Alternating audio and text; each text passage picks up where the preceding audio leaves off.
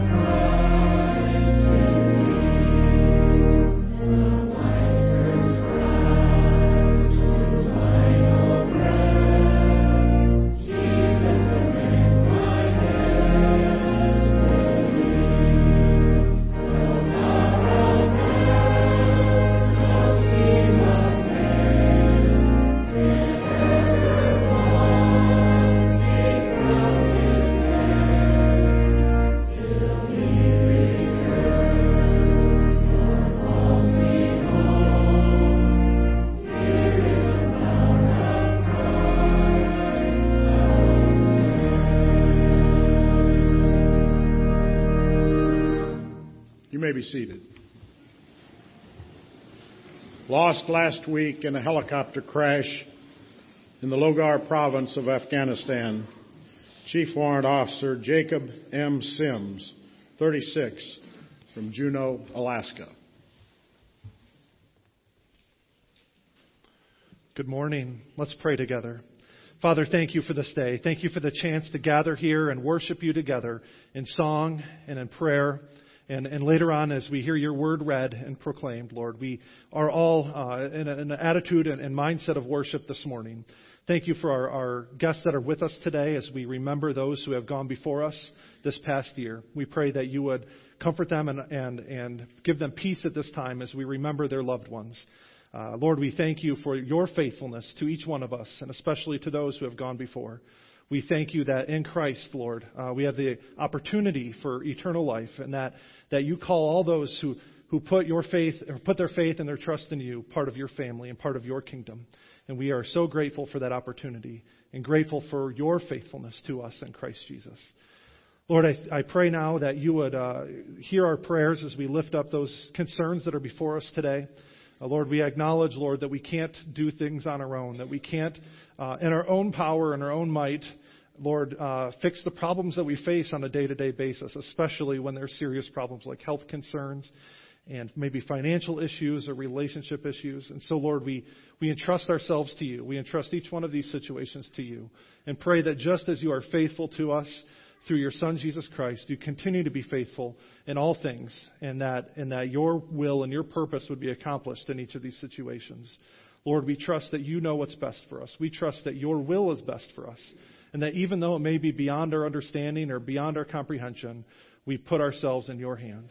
And so, Lord, we, we do that this morning with each of the requests that are listed before us, as well as the, the other burdens, Lord, that we may carry in with us this morning that aren't known. Uh, Lord, you know us. You know our hearts and you know our minds. And you know exactly uh, what we need in this moment. And so we pray that you would provide through your Son, Jesus Christ, and by the presence of your Holy Spirit. We pray all these things in the name of Christ, who taught us to pray, saying, Our Father, who art in heaven, hallowed be thy name. Thy kingdom come, thy will be done, on earth as it is in heaven. Give us this day our daily bread, and forgive us our debts as we forgive our debtors. And lead us not into temptation, but deliver us from evil.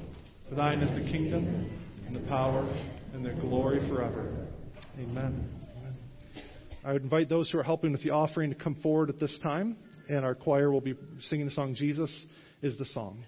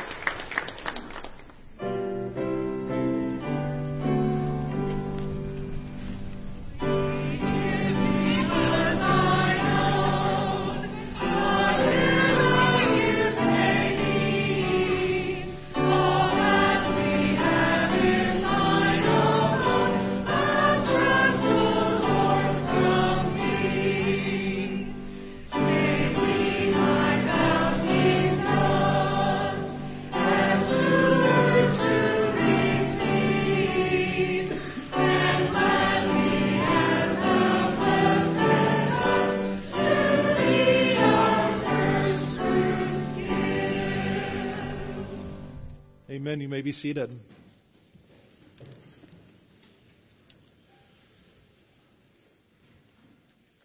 We have another short scripture passage uh, for us today, so I'm going to take the opportunity now to, to read that for us together, and then we'll pray and, and begin to look at that. But just as with last week, um, as we began our series on, on the five solas and looked at scripture alone, there's going to be several passages we'll look at today. So I encourage you to follow along in your own Bibles or one of the Bibles that's provided for you in the pews there. So our first reading that will, will be kind of the foundation of our message is John chapter 14, verse 6. John chapter 14, verse 6. In this passage, Jesus is comforting his disciples and reminding them that he is going to prepare a place for them, that he's going before them, and that he will come and return to bring them back to the place where he is going. And Thomas, the doubting disciple, asks him the question, says, Lord, we don't know where you're going, so how can we know the way?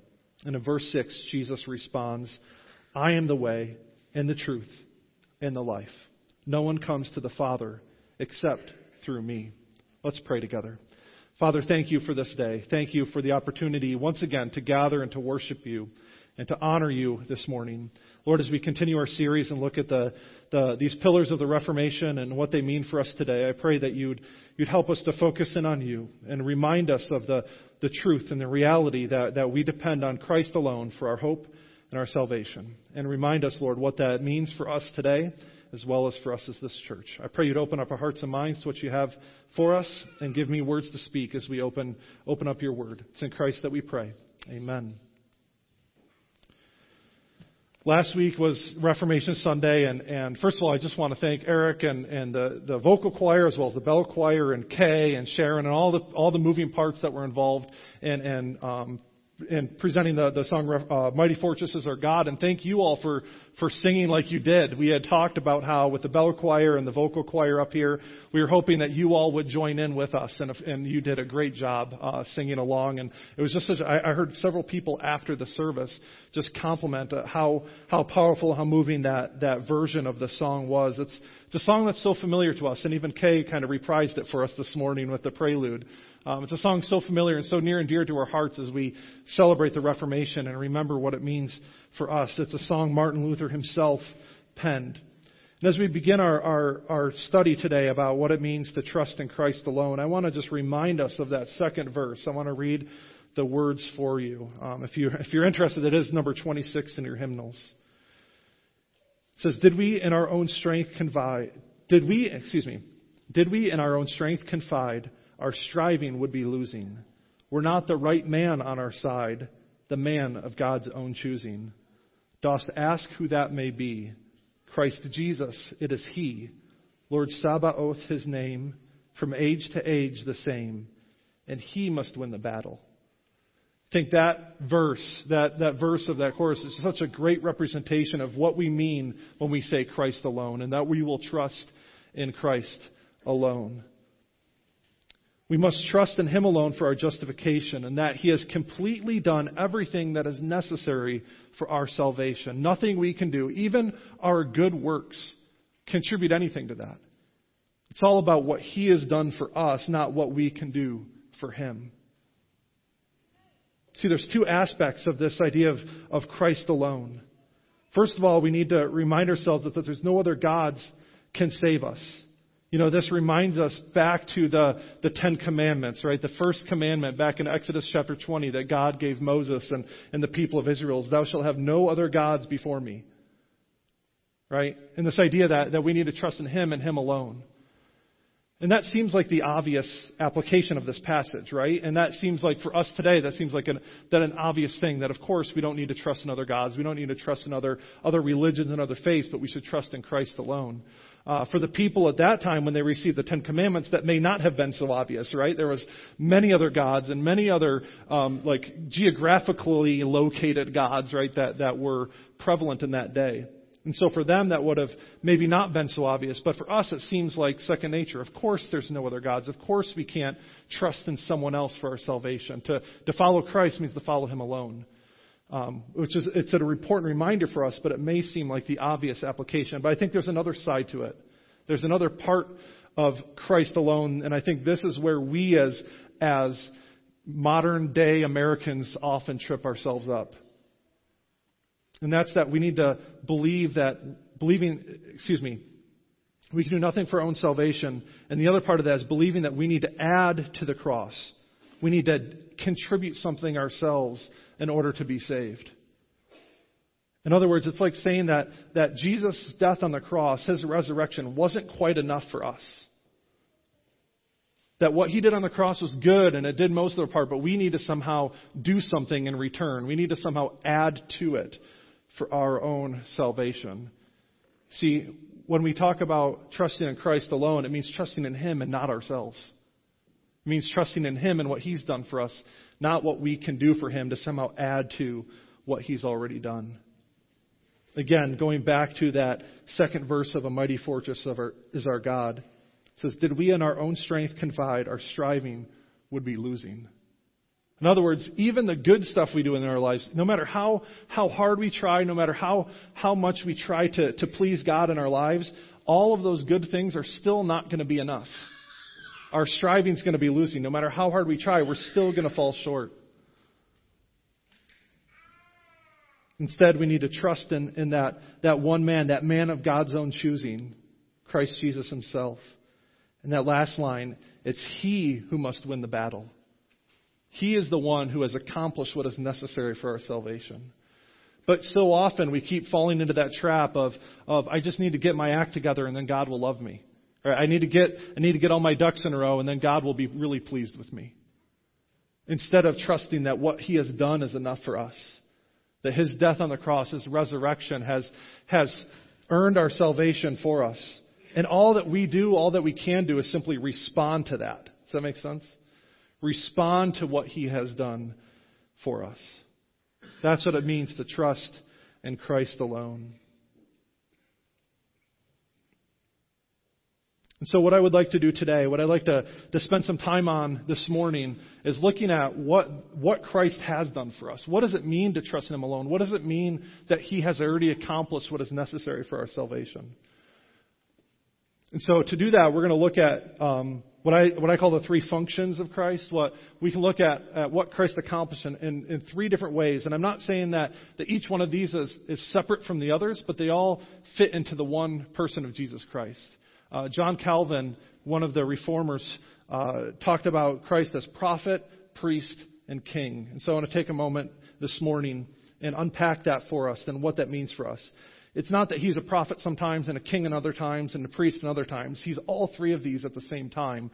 But we can understand what he's done for us by looking at each one of these in turn and how they fit together. And so the first thing I'd like to, to take a moment and look at this morning is, is how Christ functions as prophet for us today. A prophet's function was to reveal God's will, his character, and his purpose to the people of God. And so we often, when we hear the word prophet, we automatically go to those Old Testament prophets, right? Like Isaiah and Jeremiah and Ezekiel. And we think of how they spoke messages to God's people on behalf of God. And that's a, that's a good way to think about what a prophet does. They, they're the communication from God to his people. And so Jesus is very similar to these Old Testament prophets in that way, but he also goes beyond it at the same time. He's greater than those Old Testament prophets. And so in, in, in Jesus' own ministry, we hear passages that sound a lot like those prophecies that we read in the Old Testament. So, for example, from Matthew 23, we get, we get passages of judgment, of, of Jesus calling out people for their lack of faith or their hypocrisy. Matthew 23 is a great example. His, uh, uh, in my Bible, the heading is a warning against hypocrisy. He's speaking to the religious leaders of his day and, and is critiquing them for leading people astray. Just want to read real briefly, give you an example of that from Matthew chapter 23, verses 1 through 4. Jesus said to the crowds and to his disciples, The teachers of the law and the Pharisees sit in Moses' seat, so you must be careful to do everything they tell you. But do not do as they do for they do not practice what they preach. They tie up heavy, cumbersome loads and put them on other people's shoulders, but they themselves are not willing to lift a finger to move them. And he goes on and, and, and goes on from there. So, so sometimes Jesus spoke like those Old Testament prophets that we think of, speaking God's judgment into the world, but he also spoke hope. He also described the hope that we have in Christ. In John chapter 14, our passage from this morning is a remind is an, is an example of that. You know, we talked about the comfort and the hope that we have in Him that, that even though He is going to be with God, we don't have to fear, we don't have to worry because He is in a, He is preparing a place for us and that He will return to bring us to be with Him. Another ex- example of hope and comfort, just as the Old, Old Testament prophets would bring when they talked about the day of the Lord. And so Jesus is very similar to these Old Testament prophets, but he's, but he's greater than that. He goes beyond them because although those Old Testament prophets were called and they were, they were men and women of God who spoke God's word, they were still just humans, right? They were still just people that were, that were speaking a message that God gave them. Jesus is different because he is God himself. That he is pre-existent with the Father and that, and that when we talk about Jesus, when we see him, we actually see the Father. John chapter 1 verse 18. John 1 verse 18 says, No one has ever seen God but the one and only Son, who is himself God and is in close relationship with the Father, has made known. And again, from John chapter 14, where our, our passage comes from today, uh, Jesus says, Don't you know me, Philip? Even after I've been among you for a long time, anyone who has seen me has seen the Father. And so, how can they say, Show us the Father. Don't you believe that I, the, I am in the Father and the Father is in me? The words I say to you, I do not speak on my own authority. Rather, it is the Father living in me who is doing his work. So, in other words, Jesus isn't just relaying a message on behalf of God, right? Like these Old Testament prophets were, were doing. When, when we look at Jesus, when we look at his life and all that he had, he, all that he had done and, and all that he had taught, it was the very words, it was the very actions of God himself. Jesus was God in the flesh among his people. And so we can look at him, and, and, and in that way, he is greater than those prophets that came before. And so, so this was not just a, as Jesus was a prophet, as he, as he spoke the words of God, it was not just something he did during his life, but it was something that, that he did before his incarnation, during his incarnation, as well as after the incarnation. In John chapter 1, verses 1 through 4, it talks about him, uh, talks about Jesus being with the Father in the beginning. It says, In the beginning was the Word, and the Word was with God, and the Word was God. He was with God in the beginning. Through him all things were made, and without him nothing was made that has been made. In him was life, and that life was the light of all mankind.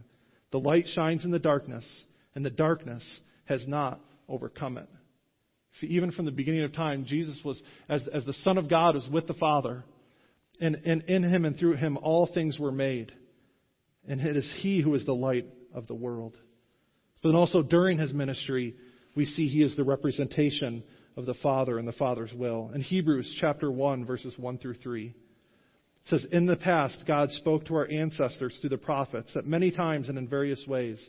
But in these days, he has spoken to us by his Son, whom he appointed heir of all things, and through whom also he made the universe. The Son is the radiance of God's glory and the exact representation of his being, sustaining all things by his powerful word after he had provided purification for sins, he sat down at the right hand of the majesty in heaven. See, during Jesus' life, he was the, he was the radiance of God's glory. He was the exact representation of the Father. And so as we look to Jesus, as we, as we know more about him, he's revealing God's character and his will to us through his life. Then also, Jesus continues to, to teach us and to reveal to us what the Father is like through the church and through the ministry of the Holy Spirit. In Matthew chapter 8, 28, verse 20, Jesus promised his disciples that he will be with them always to the very end of the age. That's part of the, the Great Commission to go forth and make disciples. In Matthew 28, verse 20, that promise that he will be with us at all times. And it's and he sent his spirit so that we may know him and and and and the spirit will will teach us and reveal those things to us as we study his word. Then finally, we'll see in 1 John chapter 3 verse 2. 1 John chapter 3 verse 2 that in his second coming he'll be made known completely to us. Dear friends, now we are children of God, and what he will do, excuse me, what he will be has not yet been made known. But we know that when Christ appears, we shall be like him, for we shall see him as he is. And so finally, at Christ's second coming, we'll see that perfect representation. We'll, we'll be able to see God once again and be with Him forever, and we'll be able to know Him in that way. And so the first function of Christ is to, to reveal what God is like, to teach us about God, and, and we can think of Him as a prophet in that way. But we don't want to think of Him only as a prophet. I think there's a lot of people out there, there's a lot of, a lot of teaching that says, well, Jesus, right, was just a good teacher. He was a good moral example. And he had a lot of good things to say, but that was it. Right? There's a lot of people throughout history that have had a lot of good things to say about God. A lot of great teachers, a lot of, a lot of people who have pointed to Christ, excuse me, pointed to the Father and been, been great examples for us to follow. And so if we think of Jesus only as a prophet, only as a good teacher, we're missing something. We need to think of him also as that priest and that king. He also came to redeem and to rule us. And that is part of the good news that Jesus came to make known. You can't have one, you can't have him being just a good teacher without the others.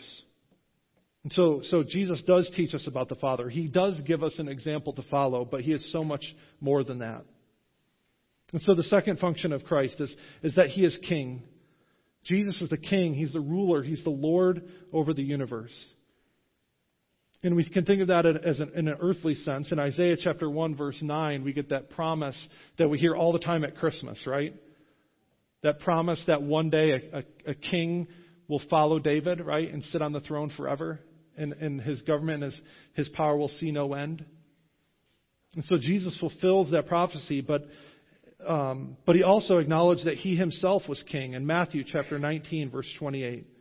Jesus said to them, Truly I tell you, in the renewal of all things, when the Son of Man sits on his glorious throne, you who have followed me will also sit on twelve thrones, judging the twelve tribes of Israel.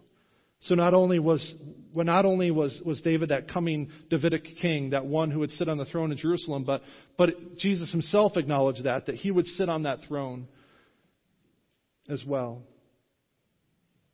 And If you're anything like me, you tend to think of God's kingdom simply in, in, in, future terms, right? You think of Christ will come again to rule, that one day his kingdom will be established. And so we think of it that, that Christ will be king, but we don't think that Christ is king now. We don't think of him as Lord and as ruler of our lives now, not just in the future. It's not just a future thing. His kingdom is already being established. You see, Jesus' death on the cross and his resurrection were like the inauguration of that new kingdom. Colossians chapter 1, verses 16 and 17 teach us that, that Christ not only rules in our lives, but he also rules over nature. He's created and it's create, excuse me, nature was created and is sustained by him. Colossians 1, verses 16 and 17 says, For in him all things were created, things in heaven and on earth, visible and invisible whether thrones or powers or rulers or authorities, all things have been created through him and for him. He is before all things, and in him all things hold together. And so we see that, that, that Jesus rules over nature, right? We saw that in his ministry when he did things like calming the storm and, and multiplying the bread and the fish in order to feed the multitudes. Jesus rules over nature, but he also, his, the kingdom of God is, is currently present in the church. The very next verse in Colossians 1:18 says, "He is the head of the body, the church. He is the beginning and the firstborn from among the dead, so that in everything he might have the supremacy." See, as, as Christians, we need to acknowledge that Jesus is the head of the church. It's not, it's not me as pastor. It's not our elders. It's not, not even the congregation as a congregational church. In all things that we do, we need to acknowledge that He is the head, that He's the one in charge, and He is the ultimate authority. And He leads us through through His Word and his, the presence of His Holy Spirit. And finally, as, as we often think, we know that Christ's kingdom, that He will be exalted as King finally at His second coming. In Philippians chapter 2, verses 9 through 11, remind us of that. Very familiar passage to us that says that God exalted Him, speaking of Jesus, to the highest place and gave Him the name that is above every name, that at the name of Jesus every knee should bow in heaven and on earth and under the earth, and every tongue acknowledge that Jesus Christ is Lord to the glory of God the Father. See, one day Christ, the whole world will know that Christ is King, right? The whole world will acknowledge Him as God. We have the privilege as Christians And I invite you to, to know this as well that He is King of our lives now, not just in the future. We have the opportunity to, to, to submit ourselves to Him. So Jesus is prophet, He is King, and third, He is also priest. And this is the, this is the part of His ministry that we often are so familiar with, but it takes, it's important for us to slow down and take a moment to think about it as well. You see, a priest was a mediator who, who came between two parties to represent each to the other or to make reconciliation. So, so if you think about a priest, it's almost like the opposite direction of a prophet. A prophet would speak messages to God's people on, uh, from God, but a priest would, would stand and represent God's people to God. It was like the other half of that communication, the other side of the street. And Jesus fills this role in, in two different ways. First is his intercession for us. The Bible teaches us that, that Jesus, even now, is interceding for us before the Father. In Hebrews chapter 7, verses, verse 25, it says, Therefore, he is able to save completely those uh, whom, who come to God through him, because he always lives to intercede for them. That even now, Jesus is at the right hand of the Father, pleading our case and, and, and, and making us known before God the Father. It's through him that we can know this. It's through him that we have access to God. And that's all made possible because of what he's done for us on the cross. So he intercedes for us, but he also makes atonement for us. And this is the part that holds it all together. See, Jesus made satisfaction for us before the Father. Christ's death makes satisfaction for our sin. In other words, it makes reparation for the damage that was done. It makes amends and provides compensation for the loss that our sin um, represents. And so Christ's death uh, makes satisfaction for that. You see, when we think about sin, we often underestimate the power of our sin. And so, in order to really understand what Christ has done for us on the cross, we need to understand uh, the depth and the, and the seriousness of our sin. See, sin is not about it's not about the magnitude of our sin, right? We're all sinners. We've all fallen short of God's glory. But it's about the worth of the one whom we sinned against. Think about this in terms um, of how we understand our own law, right? To commit a crime against a person is a much more serious offense than to commit a crime against, say, physical property of some sort, right? We look at that from a human perspective and say, yeah, that makes sense. If you if you wrong a person, it's much more serious. It's much it's a much bigger deal than if you wrong, say, a building or some sort of physical property, right? The the punishment and the the the consequence of that action is much more serious. And so, if we think about our sin in that sense, God is of infinite worth and value and holiness. And so, our sin, no matter how small we may think of it, it deserves infinite punishment. And so, in order to understand the cross and what Jesus has done for us, we need to understand that. That God doesn't grade on a curve, but that all sin is an offense to Him. It creates a barrier between us and God that needs to be overcome. There's a barrier because of our sin that separates us from God. And no matter how hard we try, no matter how hard, how hard we strive, all the good things we do, we simply can't overcome that barrier. And so we need someone to remove it for us. And so that payment must be made by a human since humans are the offending party. And at the same time, that payment must be made by God since He's the only one that can pay for it. And so therefore, Jesus, who is fully God and fully man, must make that payment, must make that satisfaction for us in 1 Peter chapter 1 verses 18 through 20. It reminds us of this reality. It says, For you know that it was not with perishable things such as silver or gold that you were redeemed from the empty way of life handed down to you from your ancestors, but with the precious blood of Christ, the Lamb without blemish or defect. He was chosen before the creation of the world, but was revealed in these last times for your sake. And so Jesus makes that payment for us on the cross. He, he removes that barrier for us. And it was through his sacrifice that this was possible. The cross appeased God's wrath towards sin, not towards us, but towards the sin that separated us from him. And so that wrath needed to be satisfied. The, the punishment needed to be needed to be offered. Right? It wouldn't be if we going back to that legal understanding, right? It wouldn't be right for us. It wouldn't be a, a, a, a excuse me. thinking of a judge in a case, right, where there, say, say there was a murder trial, right? We would not think a, a judge was good or just if, we, if they just let that murderer go free, right, of no consequence or no punishment. We'd be crying for, for justice to be done. Right? In the same way, our sin is an offense to God, and so that punishment needs to be paid for. That barrier needs to be removed. And so, so God satisfies his own wrath by through the sacrifice of Jesus. It's not by our own effort, but it's through the sacrifice that Jesus made for us on the cross. And so when we are, are made right with God, it's not by what we do, but it's about what Christ has done for us through that sacrifice. Think of the Pharisee and the tax collector in Luke chapter 18. Right? The tax collector was made, Jesus says that tax collector was justified. He was made right before God because he depended on God's mercy. He, he, he didn't claim anything that he'd done. He says, he says, forgive me for I have sinned. He said, he said, I'm, excuse me. It was, it, he, he depended on the mercy of God and not, not by the things that he had done. And Jesus said it's because he depended on those things that he went home before God justified that day. And so there's satisfaction, there's made, there's the sacrifice, but there's also the substitution. Jesus took our place so that we did not have to, uh, because we could not pay the price on our own. 1 Timothy chapter 2, verses 5 through 6.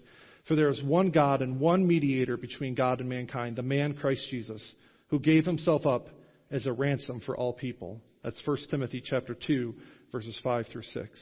See, Jesus is our mediator. He took our place and made atonement for us. And it goes two ways. On the cross, there's two things that happened.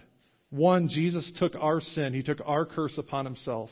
He took the punishment that we deserved and so he took that from us upon himself. But at the same time, we receive his blessing, we receive his righteousness in return.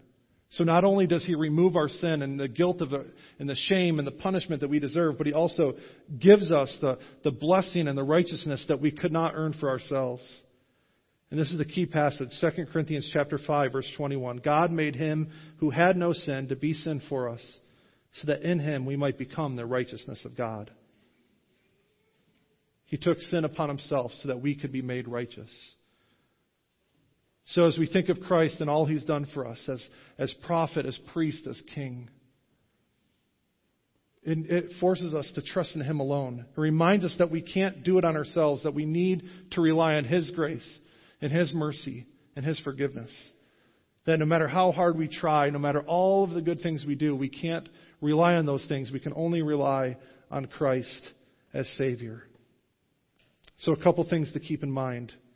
Keep the cross at the center of everything we do. You see, we never outgrow the gospel. We never get tired of being reminded of the, the price Jesus paid for us on the cross. And we simply live in response to what Jesus has done for us. See, there's good, no good news without the cross. We can't have Christianity if we don't preach Christ crucified. See, it's Easter that gives significance to Christmas. And finally, we need to submit to Jesus as Lord.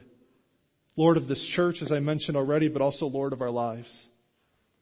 To acknowledge someone as Lord is to acknowledge that they have authority over us, to acknowledge them as master and as king, and to put ourselves under their authority and submit to them. And so, as we acknowledge that it is only through Christ and by what He's done for us that we can be saved, we also have to acknowledge that we have to submit to Him in all things. And it is His faithfulness, it is His grace, it is His mercy that will see us through. Let's pray. Father, thank you for this day. Thank you for that reminder of your, of your grace and all that you've done for us. That no matter what we try to do in our lives, even the good things in our lives, Lord, fall short of your glory. And we need to depend on Christ for everything we have. And We need to depend on what He's done for us on the cross in order to remove our sin and to give us the righteousness that only Christ deserves. We thank you for all those things. In Christ's name, amen. Today we gather, as we gather to remember those who have gone before us, it's also important for us to remember what Christ has done on our behalf.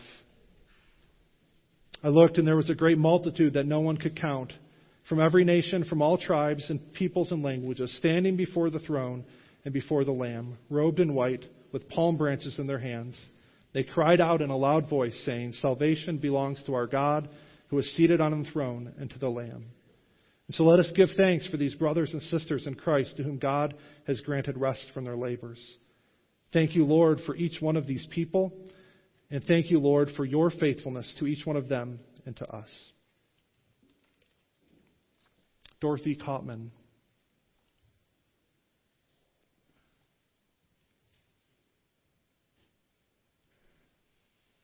Lester Cruzy.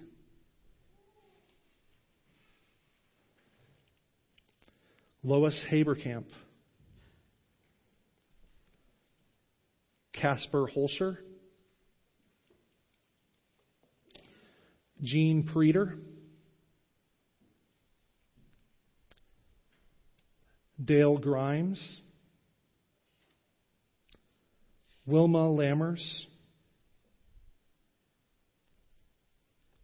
Jean Rediger, Ruth Kettler, Henry Loggeman, and Jean Hunt. Almighty God, we give you thanks for these your servants who we remember this day. Grant us grace to follow them as they followed Christ, and bring us with them to those things no eye has seen, no ear has heard, which you have prepared for those who love you. Give us faith to look beyond touch and sight, and seeing that we are surrounded by such a great cloud of witnesses, enable us to run with perseverance the race that is set before us, looking to Jesus, the author and finisher of our faith. Bring us at last to your eternal peace through Christ Jesus our Lord. Amen. Let's stand and let's sing together number 546 for all the saints.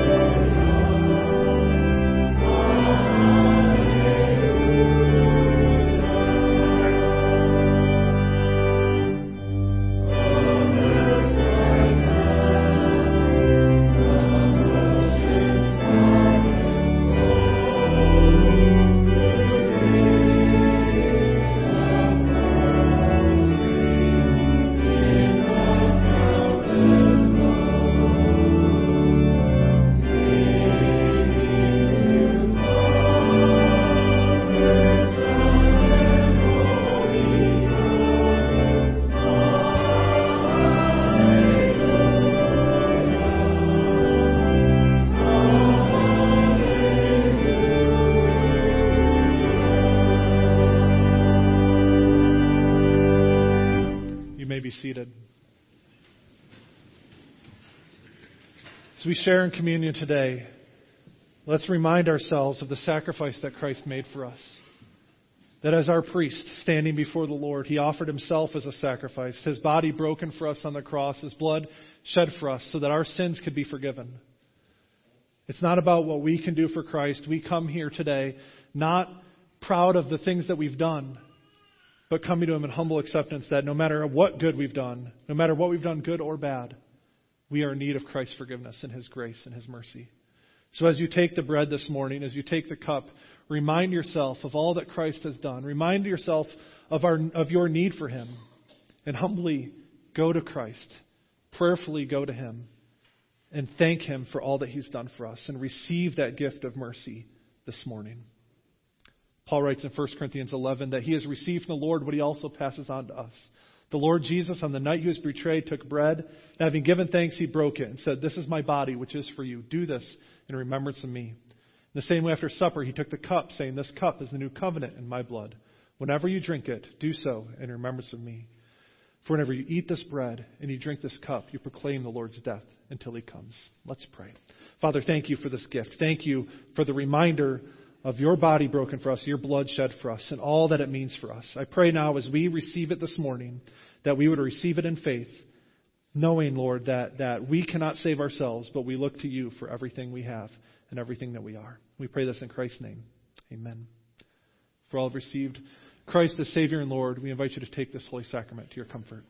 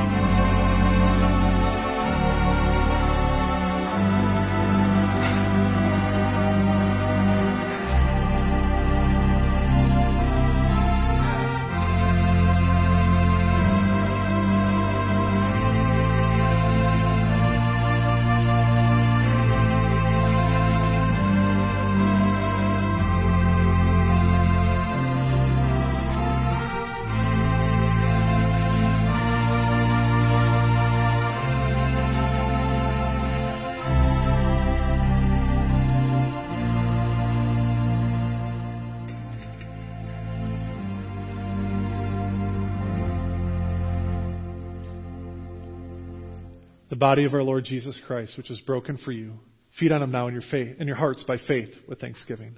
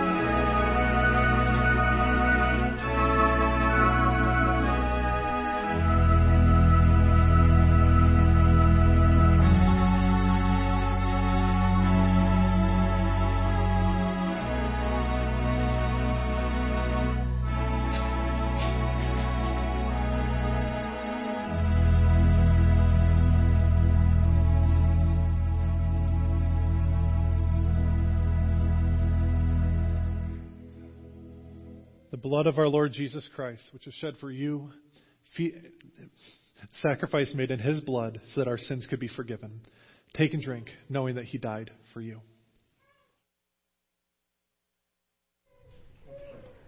Father, thank you for this day.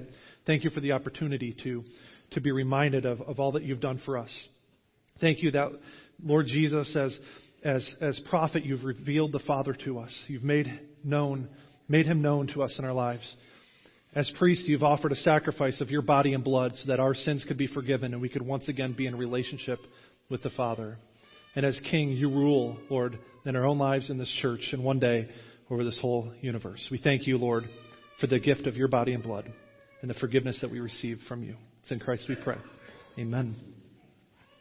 Now may the God of peace, who through the blood of the eternal covenant brought back from the dead our Lord Jesus Christ, that great shepherd of the sheep, equip you with everything good for doing his will, and may he work in us what is pleasing to him through Jesus Christ, to whom be the glory forever and ever. Amen. Go in peace.